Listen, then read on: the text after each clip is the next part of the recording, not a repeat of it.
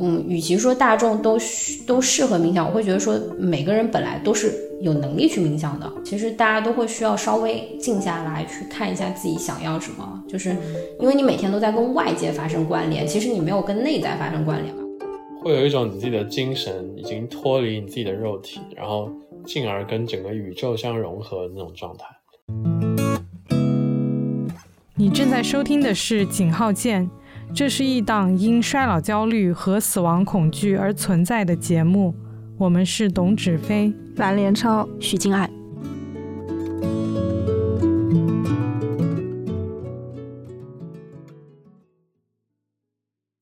上周我付了一百多块钱上了一节冥想课，在铜锣和水晶的声音中，我什么都没做，只是躺着观察自己的呼吸和思绪。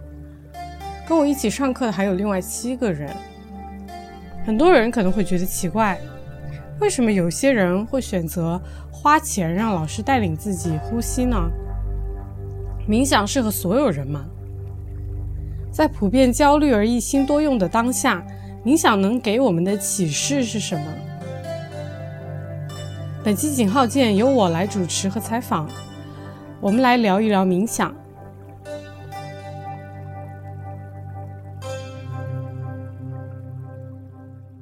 冥想到底是什么呢？其实每个实践冥想的人对它的理解都会有一些不太一样。我截取了一段冥想的解释，它来自于世界上最大的一个冥想 APP Headspace。冥想本质上是一种技能，一种锻炼心智的方法，让我们大脑更平静，思路更清晰，让我们的心灵、身体和生活。更加轻松。我采访到的 Kuro 是一位冥想练习者，他的定义中，冥想是这样的：嗯，如果要我直接解释的话，就是一个最快帮你自己脑袋充能的一种方法，或者说，就是因为其实大部分人其实会对修身养性这件事情并不怎么感兴趣。我身边都是也是跟我一样比较实用主义的人，所以我应该会这么回答。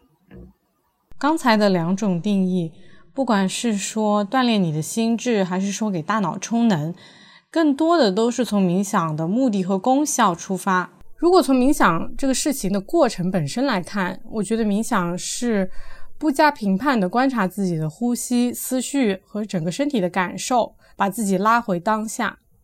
回到当下这一点非常重要。之后我还会提到。其实我自己理解是。并不是完全放空，而是说的更夸张一点的话，就是会有一种你自己的精神已经脱离你自己的肉体，然后进而跟整个宇宙相融合的那种状态。库鲁告诉我，他有一次特别的体验。他说那次冥想像看到了天使。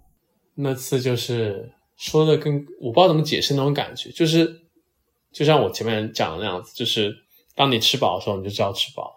而当我感觉到的时候，我就感觉到啊，这就是天使的能量。就甚至那次夸张到，就是嗯，我会愿意抛弃我现实生活中的一切，然后让我永远处在那种感觉中。就是就是，当我得我得奖，我我拿就是去颁奖台拿过比赛冠军，甚至投进绝杀球，那种成功其实是很猛烈、很激动的嘛。把它给具象化，它画的话，它比较像是一个子弹头，很很猛烈的一种能量。那子弹头是尖的嘛？但是如果当我接触到天使那个的话，它比较像是一个半圆形，柔软而但是很强烈。而我练习冥想也超过五年了，但从未有过这种感觉。不过每次冥想之后，我觉得自己的心情更平静，思绪更清晰，就好像自己刚睡了一个质量很高的午觉。我还想澄清一些概念，冥想并不是脑袋完全放空，什么都不想，也不是把自己脑子里所有的负面情绪去除掉，更不是控制自己的大脑和思绪。我发现身边很多朋友试过冥想，但选择放弃，其实跟他们对冥想概念的理解偏差有关系。我和玉涵聊了聊，他是一名瑜伽老师。也教授冥想课。就是每个人给我的反馈，我会发现，哎，不同的人对于进入那个状态需要支持的技巧都是不一样的啊。有的学生就是他会很明显，因为他每周都上，他会明显说我很喜欢有画面观想的，因为他一下子就进入那个画面。非常的专注，但是呢，如果我让他关注鼻子的呼吸，他怎么都进不来。有学生跟我说，他没有办法这样坐着冥想，他这样一坐着冥想，他内心非常的烦躁，完全没有办法安静下来。但是他上动态冥想，他的感受非常的好。他当时原话他说，他这个人就是越动越静。我们谈到冥想感到思绪很乱，甚至有一些负面情绪，其实是很正常的体验。当你思绪出来，其实它是一个接着一个冒出来的时候，你可能会被吓到，就是我怎么会有这么多念头啊？怎么停不下来啊？然后这个感受是不好的嘛，因为就很繁杂的信息出来嘛。那可能这个体验，整个的体验是让人沮丧的。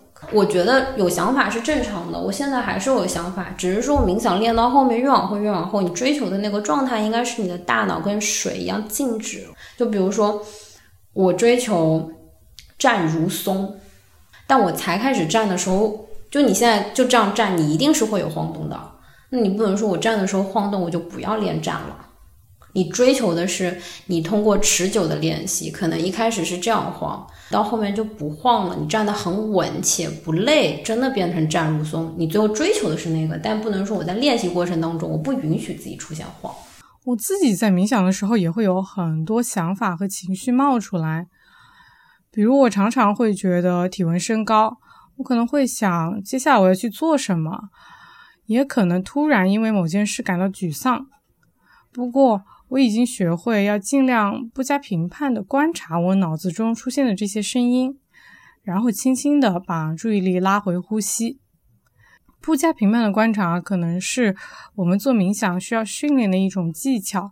Headspace 里用了这样一个比喻。想象自己坐在马路边，想象自己看着路上来往的汽车，而他们就是你的思绪。听起来是不是很简单？但通常情况下，来来往往的车流会让我们感到坐立不安。于是我们会跑到马路上，试图拦住那些车，甚至有时会忍不住去追赶他们。忘记了我们的初衷，只是坐在路边。这样的奔波无疑只会令我们越来越感到不安。所以，锻炼心智就是要改变我们与脑海中纷乱思绪和感觉之间的关系，学习如何从更多视角看待他们。与此同时，自然而然地找到一处平静之所。如果你在外面上过冥想课，可能也听到过类似的说法。在另外一本书《正念冥想》中，作者提到，冥想的时候其实要放下对练习的期待。书中他是这么说的：冥想并非去达成某种特殊的经验或状态，而是如实的对当下的经验保持开放和觉察。我觉得每个人都值得试一试冥想。首先，这具有可行性，或者说每个人都有练好冥想的条件。冥想当中。有一部分是用呼吸嘛调息，呼吸本来就是人与生俱来的能力。你说怎么样好好的呼吸，可能是需要再去练习的。嗯，与其说大众都都适合冥想，我会觉得说每个人本来都是有能力去冥想的，这个能力一直在。但是随着人长大，越来越多分散的东西，以及生活，以及你其他的技能，所谓其他的技能的覆盖，这个技能可能被你丢掉了，或者不常使用，你你不认识它了。玉涵提到，像健身一样，冥想也需要练习。冥想也是需要持之以恒的，就跟健身一样嘛。就你所有的健身房都不会说你来健一次身你就你就能增肌减脂，对吧？你一定是要有一个 plan 的。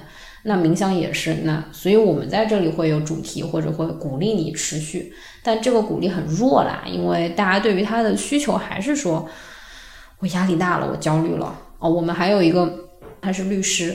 他加了，就是我压力特别大，我睡不好，我要来上一节冥想课。他确实是有需求，非常 urgent 那个急需求，就是点评上找过来的。大家对他认知就是说，我现在睡不好了，你帮我嗯舒缓一下吧，放个音乐，跟我讲两句，让我呼吸调一调，让我好好睡。我个人觉得冥想的即时反馈会来得慢一些，不像运动之后你会马上分泌多巴胺和内啡肽。但是和健身类似的是，你可以自己一个人练习冥想自学，也可以付费在外面报班跟随老师练习冥想。冥想本身其实不需要老师的，就是这是一个完全依靠你自己就可以完成的事情。嗯，从来也没有人说冥想要有人不停的讲话，或者说有音乐，因为冥想本身就是你想我我是自由的，随时随地在哪里都可以去冥想。但是因为大家进入不了这个状态，所以会有老师，会有教室，会有音乐，会有引导词，一切的这个都是外在帮你的工具。下面我想谈一谈冥想的一些好处。之前有很多实证研究证明了冥想对降低压力、改善睡眠。甚至是对中轻度抑郁症、动脉硬化、冠心病的缓解作用。因为不同实验会有样本和范围的限制，也有一些人对这些实验有批判或审慎的意见。有兴趣的话，大家可以自行搜索一下，我就不展开了。然后很多地方会提到冥想能提高人的专注力，我经常开玩笑说，这也是冥想和成功学绑定最高的一个卖点。当然，它也有一定道理。因为冥想就是通过呼吸把练习的人拉回当下。和专注一起提到的冥想的另外一个好处是创造力。玉涵曾经有过比较强烈的体验。嗯，当时我是第一次上冥想，嗯，而且老师也不说什么的，就是进来，因为就是你想一个教室三十几个人很安静的，就是你动，就是像我们现在这样动一下都会有声音，然后你就开始开始胡思乱想了。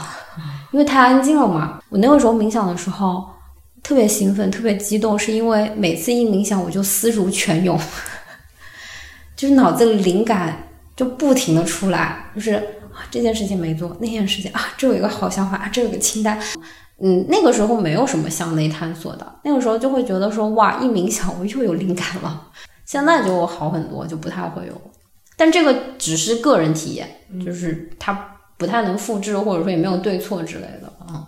你可能看到一些地方说乔布斯的创造力源于他冥想和禅修的习惯，不过我自己觉得这更可能是冥想的一种副产品，而不是它本身或者是它的目的。我自己觉得冥想让我体验更强烈的在于觉察力，因为练习冥想，我经常会觉察到自己分心。然后我逐渐终止了一些质量不高的多线程娱乐和工作，比如说我吃饭的时候从来不看剧，看剧也尽量不刷手机。这种状态叫做正念，正念可以融入生活的方方面面，比如说散步、吃饭都可以正念。然后时不时我会觉得自己的一些感官被打开了，注意到一些之前从来没有觉察到的东西。这也是一种比较神奇的体验。我们还想谈一下冥想对内在探索的帮助，因为大家压力都越来越大嘛，其实大家都会需要稍微静下来去看一下自己想要什么。就是因为你每天都在跟外界发生关联，其实你没有跟内在发生关联嘛。我每天的都 social 啊或者工作都是在往外 deliver 或者往外接收，你其实没有往内走。就是我会觉得是未来的社会是更需要这个。人的这个能力，这个场景的，就是他会需要往内走去吸收一些能量，去来支持他往外不断的消耗嘛。或者说我们会有很多物质上的追求，但很多时候我们就是会忽略了我们自己精神精神世界的一些需要。然后冥想其实是最快、最方便、最快捷，能够让我们就是精神世界达到一个比较饱和、比较满足的一个状态的一种方法。人活在世界上，尤其是向内探索这部分，了解自己，只用理智是不太行的。比如说，理智就没有办法分解或者分析自己的一些情绪和反应。面对一件事或者一个人，很多时候人们会根据社会的预期或者一些啊应有的规则做出反馈和反应。但我觉得冥想能让我们察觉到自己最真实的感受。说到这儿，你可能会觉得越来越悬。实际上，我自己觉得，实践冥想的人多少都有点超验主义，就是说，我们这些人会很相信直觉以及直觉的重要性。我们说，嗯，你冥想能够让自己更容易探索自己，或者说，呃，为将来更深入的向内走打好基础，这些东西都非常的看不见，哦，太虚了。呃，他可能，而且这个东西是非常个人的，他很难，他很难分享。就这么举例子，我们今年办了嘉年华，我加了一场是夕阳冥想，然后呃，我妈当时 她知道我上这个，她就说，为什么有人要掏钱跟你在露台上坐四十五分钟？周末嘛，这是他是他代表了绝大部分人的一个疑问呀，就是我为什么要花钱找这个罪，坐在那儿坐四十五分钟什么都不干？你很难。讲清楚这个背后的东西，嗯，所以就是你第一次找我说，你说聊冥想，我就我当时就觉得说这个东西怎么聊呢？因为它是一个非常基于经验的东西，嗯，经验是不可言说的嘛，也是不可传递的嘛。最后，为了这个节目的严谨性，也顺便谈一谈我个人的心路历程。我也想说，冥想它不是万灵药。也不是说我做了冥想，我就可以杜绝负面情绪。我有时候也会比较不开心，可能有时候也会比较低沉。但我觉得冥想有个好处是，它能把你从很深的低沉或者一些很浓烈的负面情绪中稍微拉回来一点。你可能心里还是有一些不愉快，但是你能就是站在另外一个角度来看你自己脑海中的情绪。其他那些就是包括自我认知和向内探索，我觉得冥想应该是有有一些帮助，但我也很难把这个帮助给它单独拎出来或者说量化。我觉得我可能天生就是一个对内有好奇的人，或者说我对人如何成为他现在的自己，如何释放潜能这些方面我都很好奇，所以我其实一直会看一些。这方面的书，我大学有一段时间就很喜欢看那个克里希纳穆提，他就会讲很多这种自我向内探索。我自己觉得我还是一个自我意识比较强，比较了解自己，然后在生活中大小选择也会尽量顺应自己的天性。我不知道这个帮助有多少是因为我持续不断的练习冥想。希望这期节目让你对冥想有所了解。如果你是冥想的爱好者、练习者，也欢迎给我们一些反馈。你可以在各种播客 APP 搜索井号键找到我们，我们的联系方式会在 Show Notes 里。好了，本期节目就是这样，我们下期再见吧。